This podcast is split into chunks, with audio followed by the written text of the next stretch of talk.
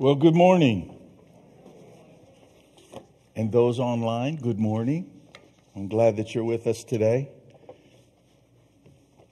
I love when I see young people who love Jesus. I'm so encouraged when I see young people who have such a passion for the Lord and are using what God's put in them for His glory and our benefit. And I trust you have that same appreciation. Okay, okay I want to talk today um, about miracles. Anybody like miracles? You know, those moments where you, God intervenes in the, in the normal flow of life, where, where time is just going by and, and then God just does something. And, uh, and it's something only He can do. That's what makes it a miracle. Everything God does to to us is miraculous. It's just what he does. But to us, the, anything the divine does that we become aware of becomes a miracle to us. We're in a series I've called Backstage, and we're just trying to pull out of scripture different, different times where Jesus had more private or off to the side kind of conversations with people and trying to glean out of those conversations things that could be relative to our lives today. It could be helpful in, in building our lives today. And um, today we want to look at, at, one of the passages where it's a pretty well known um, occasion and, and, miracle that Jesus performed. Uh, now, understand, this is not a message that's, that's a how to kind of thing. All right, when you go home today, you're not going to be able to say, well, here's five steps and, and miracles happen. It's, it's not formulaic um, because that's not how miracles happen. Um, there's a reason God did everything he did in Scripture in multiple different ways. It's the reason Jesus did what he did and the miracles he performed in different ways and at different times, even though the end result might have been the same. And I think because he, he knows us, that if he did anything the same way twice, we would make it a formula. And we'd write books about it, and we'd have seminars about it, and, and you know, training sessions. Uh, God does everything unique according to His will, His way, His pleasure. Um, and, and, miracles are, are the same. Now, there, there's one interesting point about miracles that He often, and look through Scripture, when, when God does the miraculous kinds of things, He often uses people in some fashion. In, in some way, He employs people to play a part in what it is He's doing he, he allows us to be around it. He allows us to sort of get our fingerprints under his in, in some of the activities. Now, he does the miracles. We don't have that ability, but he often includes us. So if you have your Bibles, go to the book of Mark in the sixth chapter. Father, I pray you bless your word today. You have something you want, would like to speak to every one of us out of your word. And I pray that you accomplish that in us. I pray that you uh, build us today in faith, in understanding. I pray you, you build us in our journey and our walk with you. In Christ's name. Amen. Mark 6. Okay, we're just going to kind of work through, instead of me reading the whole text, we're going to work through it a verse or verse or two at a time and, and, and just just unfold the story and, and see what we might be able to, to learn or glean from it. Um, by way of setting, it, has been a ministry whirlwind. Okay, a, a, lot has been happening. Jesus has launched his ministry. He is he has been out and about, and word is getting out, and um, his, his his notoriety is growing, and crowds are growing. Um, we're at a time where Jesus has, has sent the 12 out two by two. He sent them on an evangelistic tour and, and he gave them his name. He gave them his authority. He gave them his anointing. And they went out and they found that in his name they were able to do things that he was doing. And, and this is a time where they're coming back. All right. They've been out on this ministry tour, and now they're coming back. In verse 6, um, uh, or verse 30 of, of chapter 6 of Mark says, the apostles returned to Jesus, told him all that they had done and taught. This was an exciting time. This was, this was one guy interrupting the other to try and tell his story. Oh, yeah, well, this happened. Well, you, I, got, I can beat that. This happened. I, and, and they're giving reports of the authority, the results of the authority and power that Jesus had given to them. And they're telling, giving testimonies of how the, the sick were healed and, and demons were cast out and lepers were cleansed. And they're, they're giving these, these testimonies one after another after another, um, all because Jesus sent them out. There's something about being sent. Be, before we move through the message, I, I want to pause here. There's something about being sent. There's something about knowing that you're sent someplace. There's, there's an empowerment that goes along with that. When I grew up, um, how many of you remember corner stores? There used to be a thing called corner stores, and they were stores on a corner in your neighborhood. And so we had a corner store, and it was called Easton's. That was the last name of the family that owned the store. And my mother would send me to Easton's and when I went into Easton's, and she would say, Well, we need bread, we need milk, and we need this, and this, and I'd go with my list and I would get those things, I would order those things, and they would give them to me. And I would leave. And I had no question when I went in that I was going to get the things that I need to get, and there was going to be no problems. Um, and they don't do this now and, and then, but Mrs. Easton would you know, she'd be writing in her little paper notebook what I'm buying, what I'm getting. I'm not buying anything, I'm just getting it because I was sent. And I had the authority to get those things, and she would charge it to my mother. Then once a month, my parents would go in and they'd settle up the bill, and then it would start all over again. But there was something about, I never once had in my mind that, how can I expect them to give me this stuff and just walk out of the store? Now, in all honesty, Mrs. Easton was pretty smart. Because as, as kids in the neighborhood, we'd sometimes try and sneak in and, you know, get something we weren't sent to get. And somehow she could always tell. She was always able to discern um, when that happened. But there's something about being sent. I, I think about just us, know, many of us in the room. You, you've gone on a short term mission trip, or some of you have gone to and, and served to serve the city or um, we, we did a thing a while back called Northland Jubilee that, that was a community outreach. And on a Saturday, we did a big festival out in the field, and 2,500 to 3,000 uh, of the neighbors would come, and, and we'd minister all day. And I, I'm thinking about that, and I realized that we would act differently at that than we did in our day to day lives. In the way that we interacted with people, in the conversations that we struck up, Suddenly we found a, a courage to pray with people. Suddenly we found a boldness or even a, a desire to want to, help somebody in some way, to, to reach out to somebody that maybe in our normal lives we just walk by. Now that's not a criticism. I'm just trying to make a point that when we believe we're sent to do something by a person who has the authority to send you, there's a power that comes to you. There's a strength that comes to you.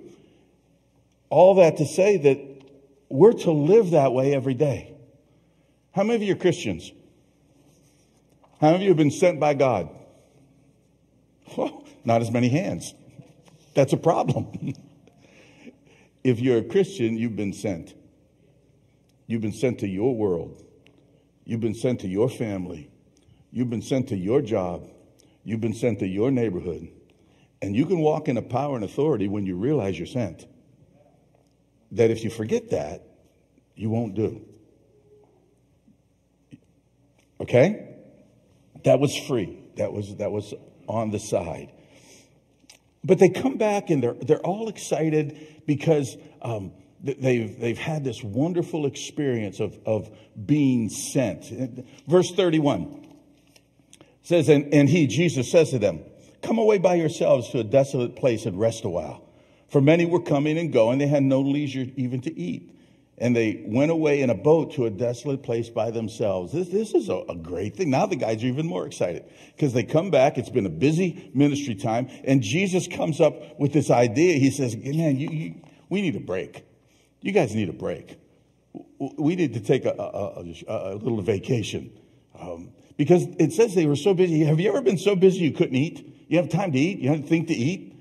You ever get so involved in something that suddenly the whole day goes by and you realize, man, I, I haven't even taken time to sit down and have a sandwich or something. So it, it was that kind of a life that they were so hectic and so full. And Jesus says, hey, let's take a cruise. Eh, let, us go to a, a, a destination resort and, and hang out for a while. Now, now the scripture says, let's go to a desolate place. Now, nobody would get excited about that. You know, but, but it doesn't mean what it sounds like to us. It means let's go to a quiet place. Let's go to a private place. Let, let's go to a place where there's no crowds. Let's go to a place where we can sort of unplug and unwind. Let's go to that kind of place and hang out for a little bit. Now, in the book of Luke, it gives this account. Um, it says that they're going to a place near in the area of Bethsaida, which happens to be the hometown of, of Philip. Um, and it's a countryside. It's a, it's a grassed area, a, a, a wonderful place to just have some downtime. And um, Jesus, in his own life, demonstrated the reality and the importance of quiet time when he would always pull away. Countless times in Scripture, you found Jesus going away from the crowds, even leaving his disciples so that he could spend time with the Father. And I hope that that's a, a daily practice of, of, of, yours, and especially if you're coming through a time of, uh, of great um, activity, okay, and, and, or stress or pressure, that you find time to, to not just be by yourself, but be by yourself with Jesus, to, to go away with Him, um, to separate yourself and to be with Him, to develop the discipline, and it is a discipline, of being still. The discipline of being still before him and, and with him. So that's the plan. And they're on their way, but their plans got interrupted. Verse 33 says that now many saw them going and recognized them, and they ran there on foot from all the towns and got there ahead of them.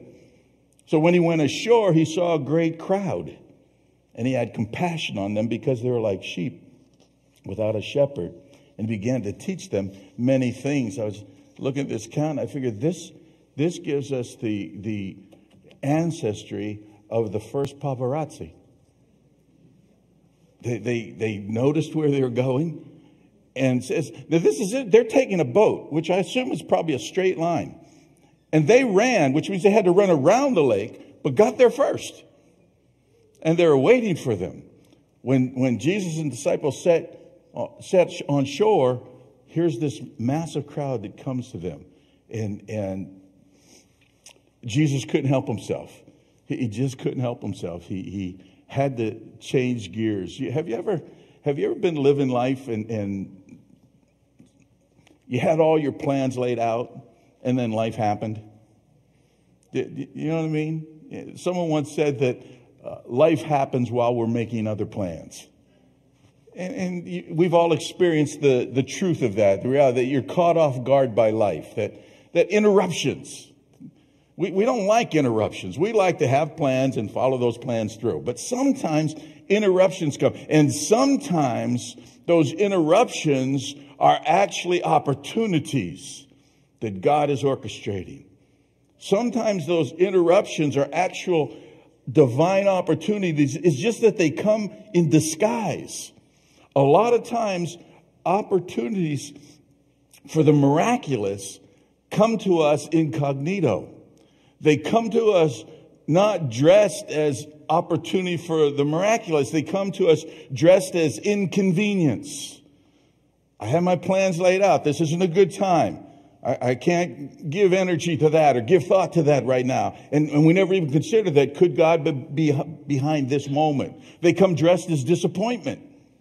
You know, sickness, accidents, rejection, failure, slander, those become experiences in life and experiences that are interruptive and we normally want to just dismiss them and they're not delightful. And I'm not saying God sends them, but I am saying, could it be an opportunity for Jesus to do something in us and through us. Sometimes they come dressed as deficiency. That's what we're going to find in our text today. That we just don't feel we have what it takes to properly respond to whatever it is, whatever life has presented to us. And so the crowds come, and the disciples look at the crowds, and they saw the crowds, and when they saw them, they had questions. What, what are these people doing here? I thought we were coming here to vacation. Why here? Why now? Why is this happening? Why are they interrupting us? When, when we're, are we ever going to get a break from, from all the busyness of life? And they had questions. Jesus saw the crowd, and it says what? He saw them with compassion. He saw them as sheep without a shepherd. And that, that doesn't mean a whole lot in our culture today, a sheep without a shepherd. But it meant a whole lot in that setting because,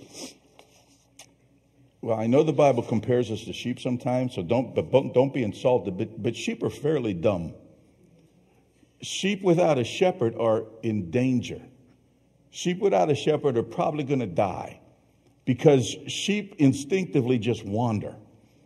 They have no plan. They have no idea. You just make it up as they go. And they wander. Sheep don't even know how to find food for themselves. They, they don't know how to get themselves to a place where um, they can have their, their, their needs taken care of. They, they can't defend themselves against anything. They, they just can't. They're vulnerable to everything and everything that's out there. And Jesus sees them this way. And he couldn't do anything except receive them. And so he begins teaching. He begins preaching.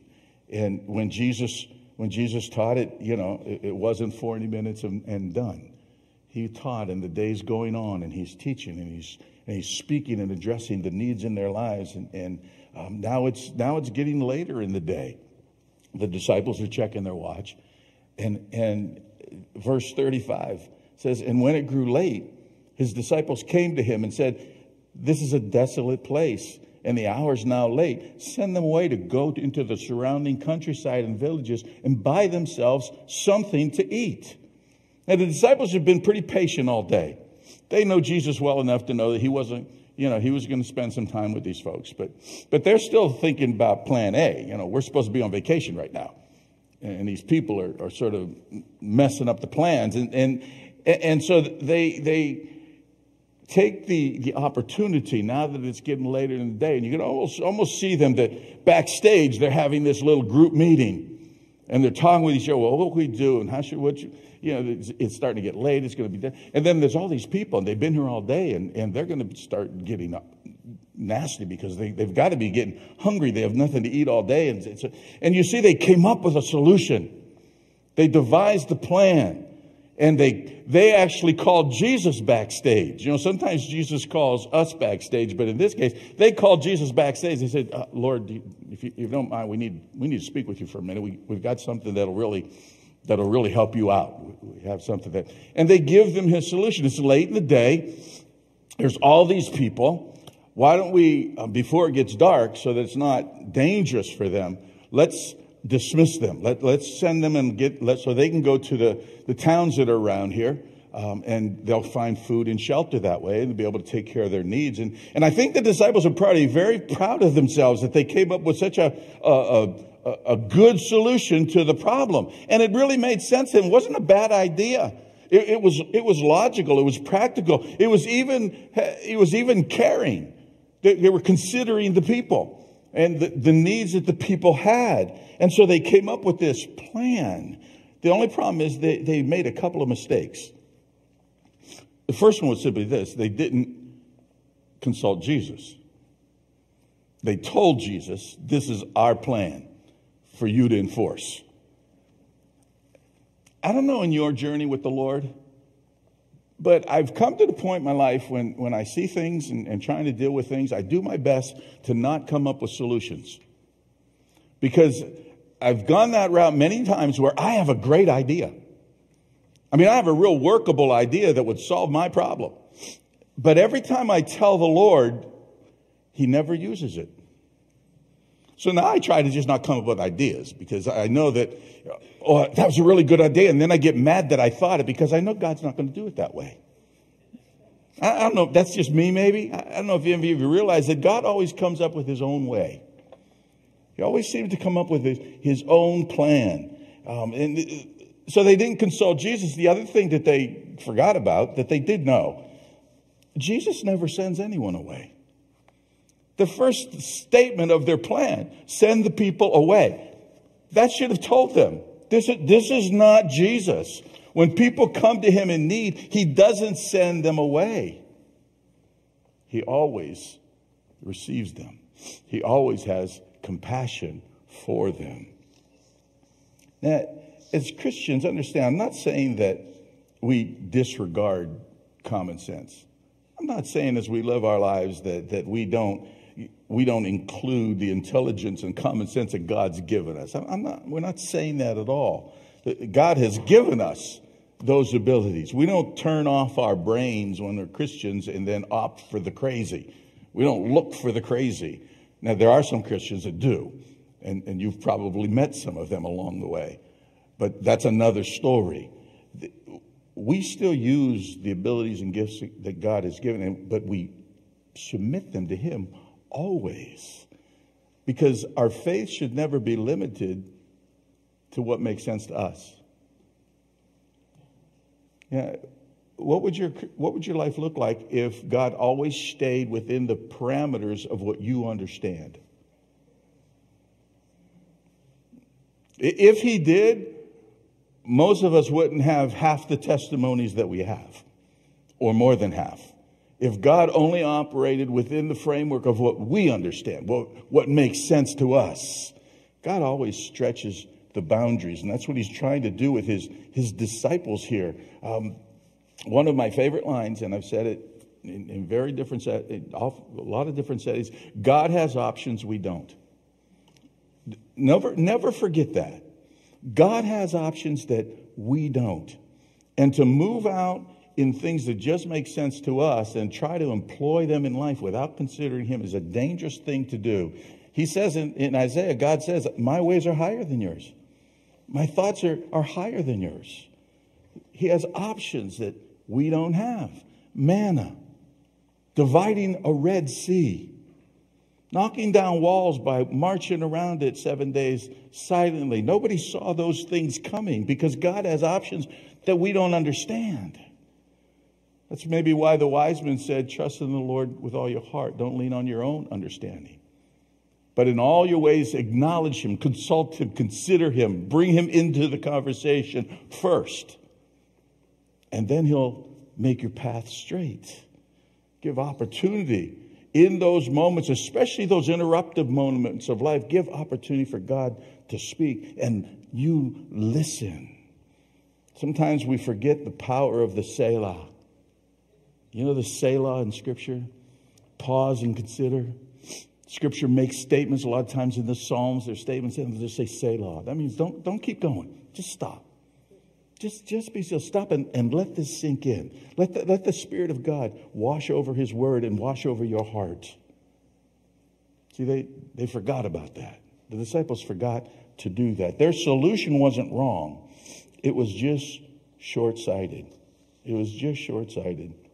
And I think, I hate to think in my own life, the number of times I've I've been guilty of the same thing uh, of just running ahead with my idea, never stopping to pause or consider if God had a better one, which He probably did. And I'm wondering that even in situations where maybe God still, in spite of me, added some of His blessing to it, I wonder if there's been times where I've really missed the miraculous because I didn't pause and consider. So the disciples present this great idea, right? And it's unanimous. They all agree until they present it to Jesus. Now there's one dissenting vote. Verse, verses 37. But Jesus answered and said, You give them something to eat. they weren't ready for that. And they said to him, Shall we go and buy 200 denarii worth of bread and give it to them to eat? And he said to them, How many loaves do you have? Go and see. And when they found out, they said, Five and two fish. Then he commanded them to sit all to sit down in groups on the, on the green grass. So they sat down in groups by hundreds and by fifties. So They come with this great idea. Jesus doesn't even really regard or make mention or refer to their idea. He just gives two other options. He gives two other directives. He says, You give them something to eat. Don't send them away. They're hungry. You feed them. And he, he's, he's trying to get them to think bigger. If we're going to be a people who sees and experiences the miraculous, we have to be willing to think bigger than ourselves. We have to keep the door open for the power of God in our life, in our circumstance, to move and to operate and do things that we can't do. They, they forgot about that. And, and, and then Jesus says, how, many loaves and fish you have? Go and see. He told them, Go take inventory. Go, go through the crowd and find out what we have to work with. Um, and, and you know the story. They, they come back, and um, Andrew found a boy that had five loaves and two fish. Now, I can't prove this scripturally, but I believe it because I know human nature. They went through a crowd, and if we just go by the count of men, there was 5,000 men. All right. Now, if you add women and children, they're, they're, you know, most theologians say there was at least 15 to 20,000 and could be as high as 30,000 people gathered. Now, you can't go through that crowd and come up with just, just five loaves and two fish. I guarantee you there was people who had Hershey bars in their pockets and they just never coughed them up. They, they just didn't want to let them go. But we find this one little generous boy. Um, let's pull two things out of this text before we move to the, the next. Number one, real simple Jesus can use you.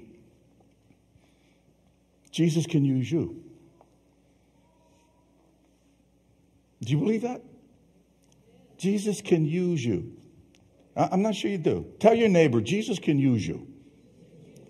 And, and not only can, he wants to.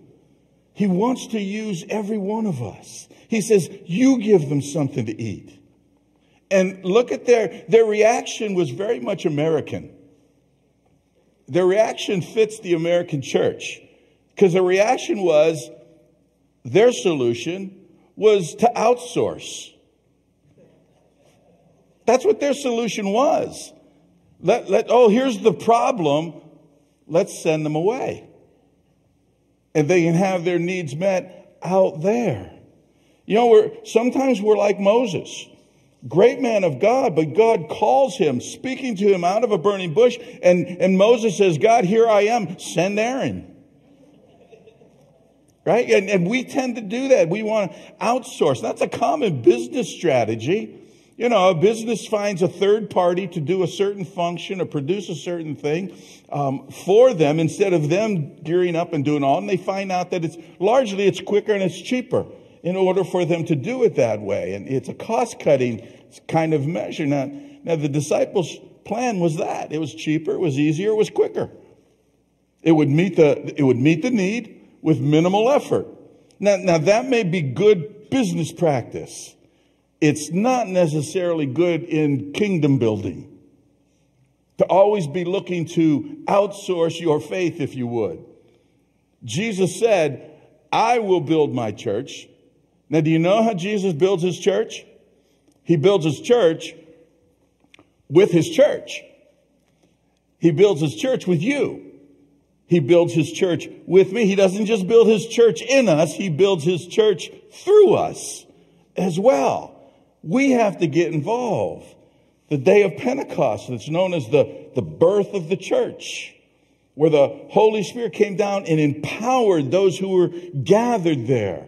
And the empowerment wasn't to sit on the sideline, and the empowerment wasn't to say, Lord, here I am, send Aaron. The empowerment was to give you the ability to be sent and do something in your sending and accomplish things for the kingdom's sake because he has empowered you and sent you. Jesus said that you will be a people of greater works. When I send the Holy Spirit, I'm going away. He's going to come and fill you, and you're going to do greater works, not, not better works, not higher quality, but greater quantity of work. See, when Jesus sent out the 12, greater works were happening. Jesus was still ministering, but he could only be one place. Now there's 13 services going on. Greater works. And he sends us to do that. Jesus builds his church and he designs his church to be a, a gathering together of, of, if you allow me to use the phrase, of first responders. We're to see a, a need and ask, how can I help?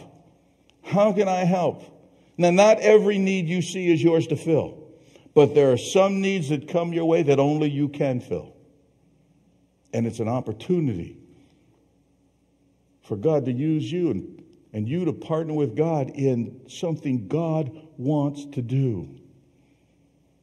There's, there's that person at work or that kid in the classroom that everybody else makes fun of. Maybe Jesus wants to turn to you and say, You give them something to eat. There's the single mom who's just overwhelmed by life. Why don't you give her something to eat? There's the young person who needs a spiritual parent. You give them something to eat. See, we, we want to see the kingdom advanced. We all sing the songs and clap our hands. We, we, we shout. We want to see God glorified. We look around us and see all the brokenness. But do we sit down and see the brokenness and go before the Lord and say, God, how can I help? What can I do? What's your assignment for me in this? Or is it call the pastor and tell them what they should do? Or, you know, someone gives, tells you about a need and you say, oh, I'll, I'll be praying for you about that. Why are you going to be praying for them about it? You give them something to eat. Man, can I, can I pray with you? I, you know, I, I believe that God cares about that situation. Do you, do you mind if we pray together about that? See, you, you give them something. You know, one of the reasons I love the food bank? Because we don't outsource the problem. That, that it's filled with a bunch of first responders. People are hungry and we give them food. And along with giving them food, they get a lot more. They, they get attention, they get compassion, they get genuine care, they, they get an opportunity to be prayed with and ministered to. See, now, if we wanted to, and it'd be a lot easier and quicker, we could just send a check to Mid Ohio Food Bank because they're the gathering place and distribute stuff everywhere.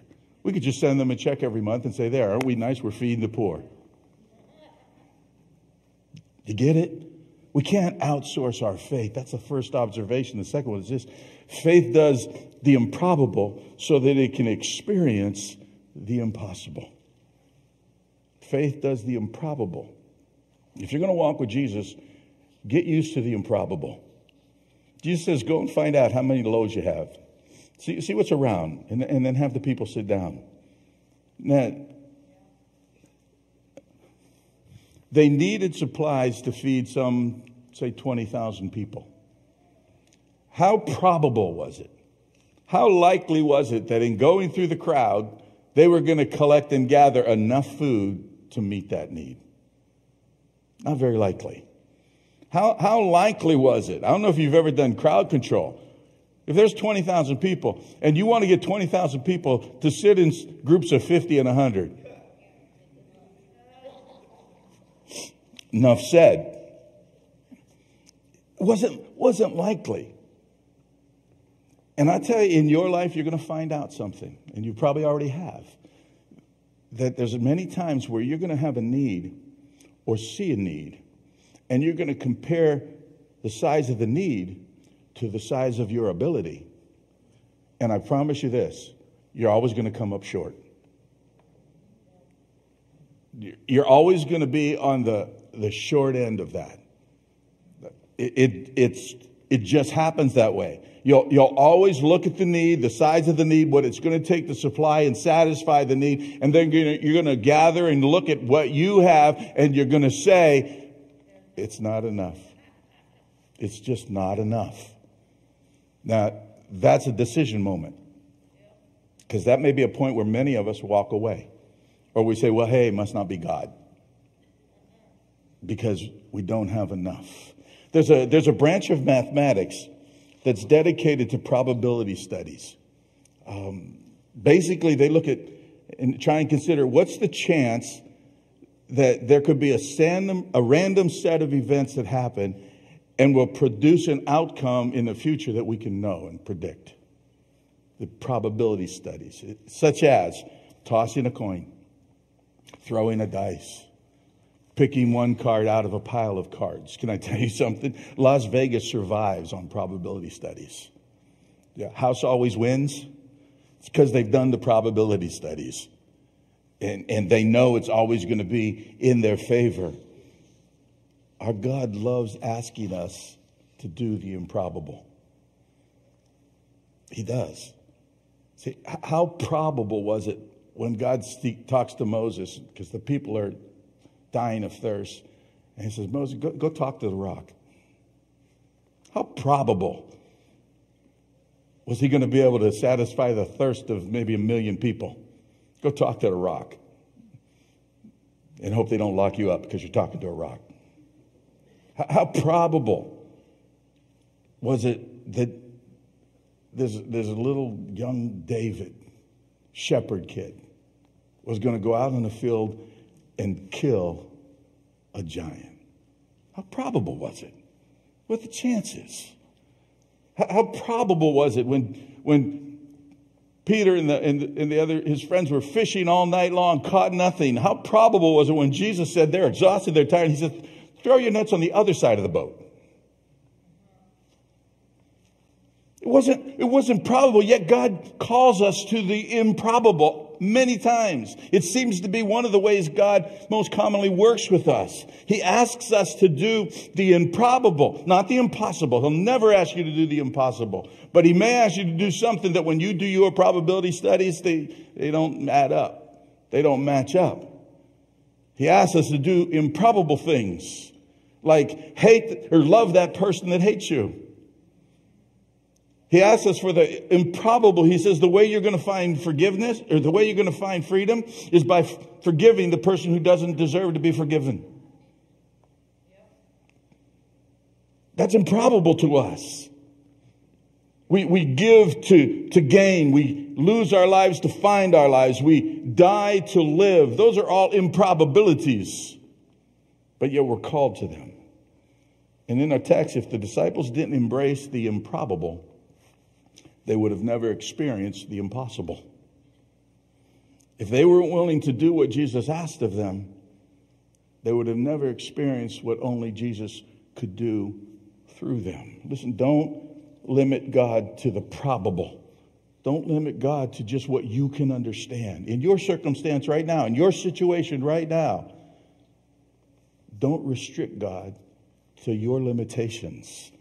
Jairus' daughter, Jairus got the got word that his daughter had died. He had gone to get Jesus to come and heal his daughter. He gets message en route that your daughter's died. Let the master go on his way because it's, it's just too late. And Jesus turns, and that that was the probable thing to do. But Jesus turns to Jairus and says, Only believe. Only believe. I know it feels improbable unlikely, but believe. He, he didn't ask him to do the miracle, he asked him to do something improbable. It's not probable that I should believe when they just told me the news they told me. But he was with the creator of the universe. Only believe. And I think at this point, the disciples are probably starting to get a little excited. They've been around Jesus long enough to recognize it's he's getting ready to do something. Something's afoot. Verse 41 Jesus, taking the five loaves and the two fish, he looked up to heaven and he said a blessing and he broke the loaves and gave them to the disciples to set before the people. And he divided the two fish among them all, and they all ate and were satisfied. You've seen this picture where they give Jesus their little, they give Jesus their improbability, they give Jesus their, their um, insufficiency. We come to, to the Lord in, in those times of need and, and we give Him our little. We give Him our little resources. We give Him our little understanding. We give Him our little knowledge. We give Him our little job. We give Him our little um, experiences. We give Him our little skill and talents. And, and we just leave them in His hands. Can I tell you something? When they brought to Jesus and gave Him loaves and fishes, they weren't giving Him loaves and fish, they were giving Him their obedience. They had obeyed. They didn't challenge, they didn't argue. Jesus said, Go, do, and they went and did. They're bringing him their obedience. And this and that's really good news for us. That we don't have to come up with a solution to our own need. We only need to obey his word. We can't come up with the solution to our own need, or we would. We can obey his word. See, I can't fix the problem, but I can obey. I can't make a job appear, but I can obey. I can't change that person's mind, but, but I can obey. You see, we can obey. There's a lot of things you can't do about your circumstance right now, but you can obey. Do you understand that? There, there's no situation in life that Jesus calls us to obey that we're not able to obey. The devil cannot make you do it. We can obey if we choose to. We can obey. And then in their by giving and surrendering their obedience, Jesus accepts what they bring. And the miracle happens in his hands. He, he, he blesses the loaves and the fish. And then in his hands, it says that he breaks and he divides them in his hands. And in his hands, suddenly their little becomes much. Suddenly their not enough becomes more than enough. Their obedience becomes abundance in his hands. And then something even more phenomenal. He takes from his hands as he breaks and divides it, and he puts it in their hands. And they feed the people. They turn the famine into a feast. They take what he gives them, which is a giving back of what he, they had entrusted to him, more than what they could have ever imagined, because he added his power to it. Now, don't, this, don't, don't miss this point. He works the miracle, but he entrusts us with the distribution. He puts in our hands the responsibility of the distribution of what it is he does in the earth. He accomplishes the work, but he puts it in his disciples' hands to then go and share it with others. Did you ever notice in the New, New Testament, when people received miracles from the Lord, they, they couldn't help but tell other people. Even when he told them, don't tell anybody, they went out and told everybody. There's something about the miraculous. And if God's done anything in your life, can you think of a moment where God has done something in your life? That's a miracle. If God is, any, anytime God moves in our lives on any way, on any level, it, it's miraculous to us. And when He intervenes and we can see and identify those moments, our job is distribution. Our job is taking what He's done and letting others know, bringing the good news to other people, starting with your salvation. Your salvation's a miracle. You know, people say, Oh, I found the Lord. I understand the sentiment. You didn't find nothing. The Holy Spirit came after you. God came after you. Your salvation is a miracle. You were going to hell and now you're going to heaven. You're looking forward to eternal death. Now you're looking forward to eternal life. That's a miracle. You, you couldn't do it on your own. It couldn't happen any other way. That's a miracle. But having received the miracle, now we're responsible to carry and distribute that testimony to others, that good news to others. It starts with your gifts and your abilities. Why are you good at the things you're good at? Why are you good at carpentry, but you're not good at electronics? Why are you good at teaching, but you're not good at accounting? Why, why, what are those interests and gifts and skills that you have? You can't take credit for them. They're in you. They came from some place. They came from your designer. They came from your creator. They are in you, and that's a miraculous thing. That's an amazing thing. I look at I look at artists who can sculpt or paint or design, and I'm amazed. I'm amazed at what that skill, that gift, that talent can do. What a shame if God doesn't get the credit for it. See, God does miracles in our lives more than we account for sometimes. And it's for our purpose, for our good, but it's also for His glory. And so, so I'm saying that just to say this don't be selfish with your miracles. Don't be selfish with the things that God has done in your life. Don't be selfish about the investment that God, has. you have a story to tell. Even if you're waiting for the next one, even if you're in the midst of a, a, a struggle right now where you need a miracle, Trust the Lord. He'll walk with you through it. Stay close to Him. But in the meantime, keep telling the story, keep distributing that which He's already deposited in your care. That's how His kingdom is manifested in the earth. His disciples were faithful with their distribution.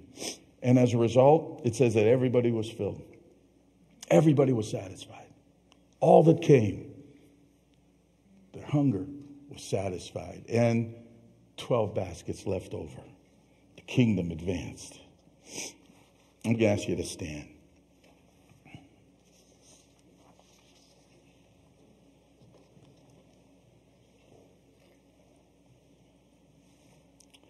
Um,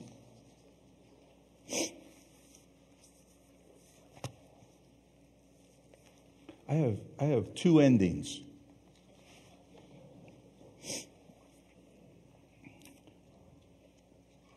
The first ending asks a question saying, what, where do you need God's intervention in your life?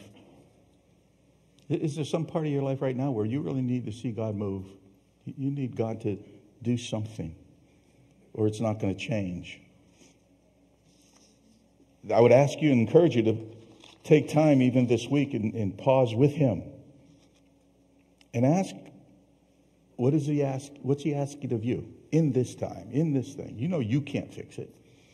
But what, what is he asking of you during this time? And if you're not sure what that is, ask him to tell you what it is.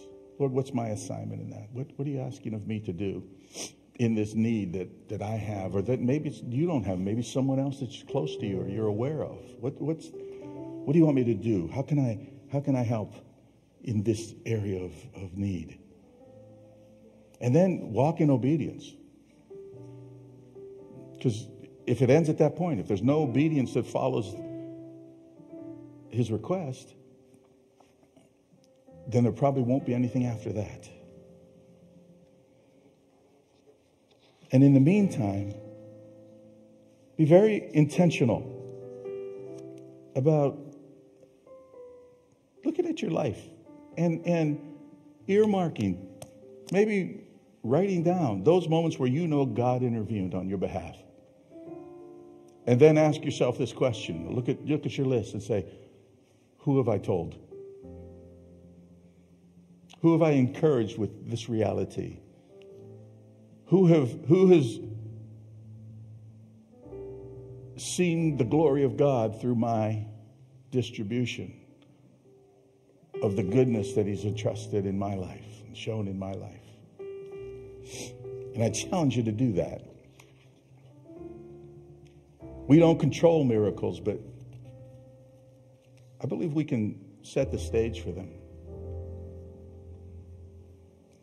I, believe we can set an anticipation and an environment in which God is free to move.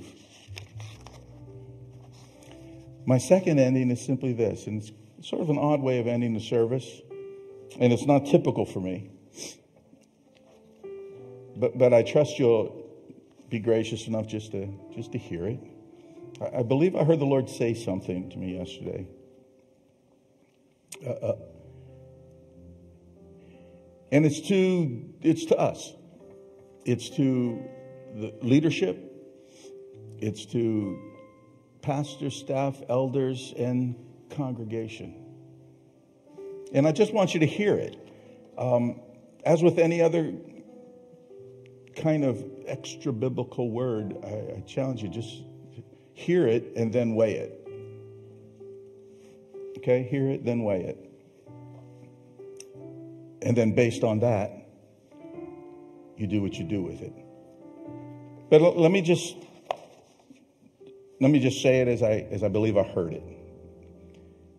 And, and the impression was that as a church family, we're, we're living out this story today that we just walked through in Scripture.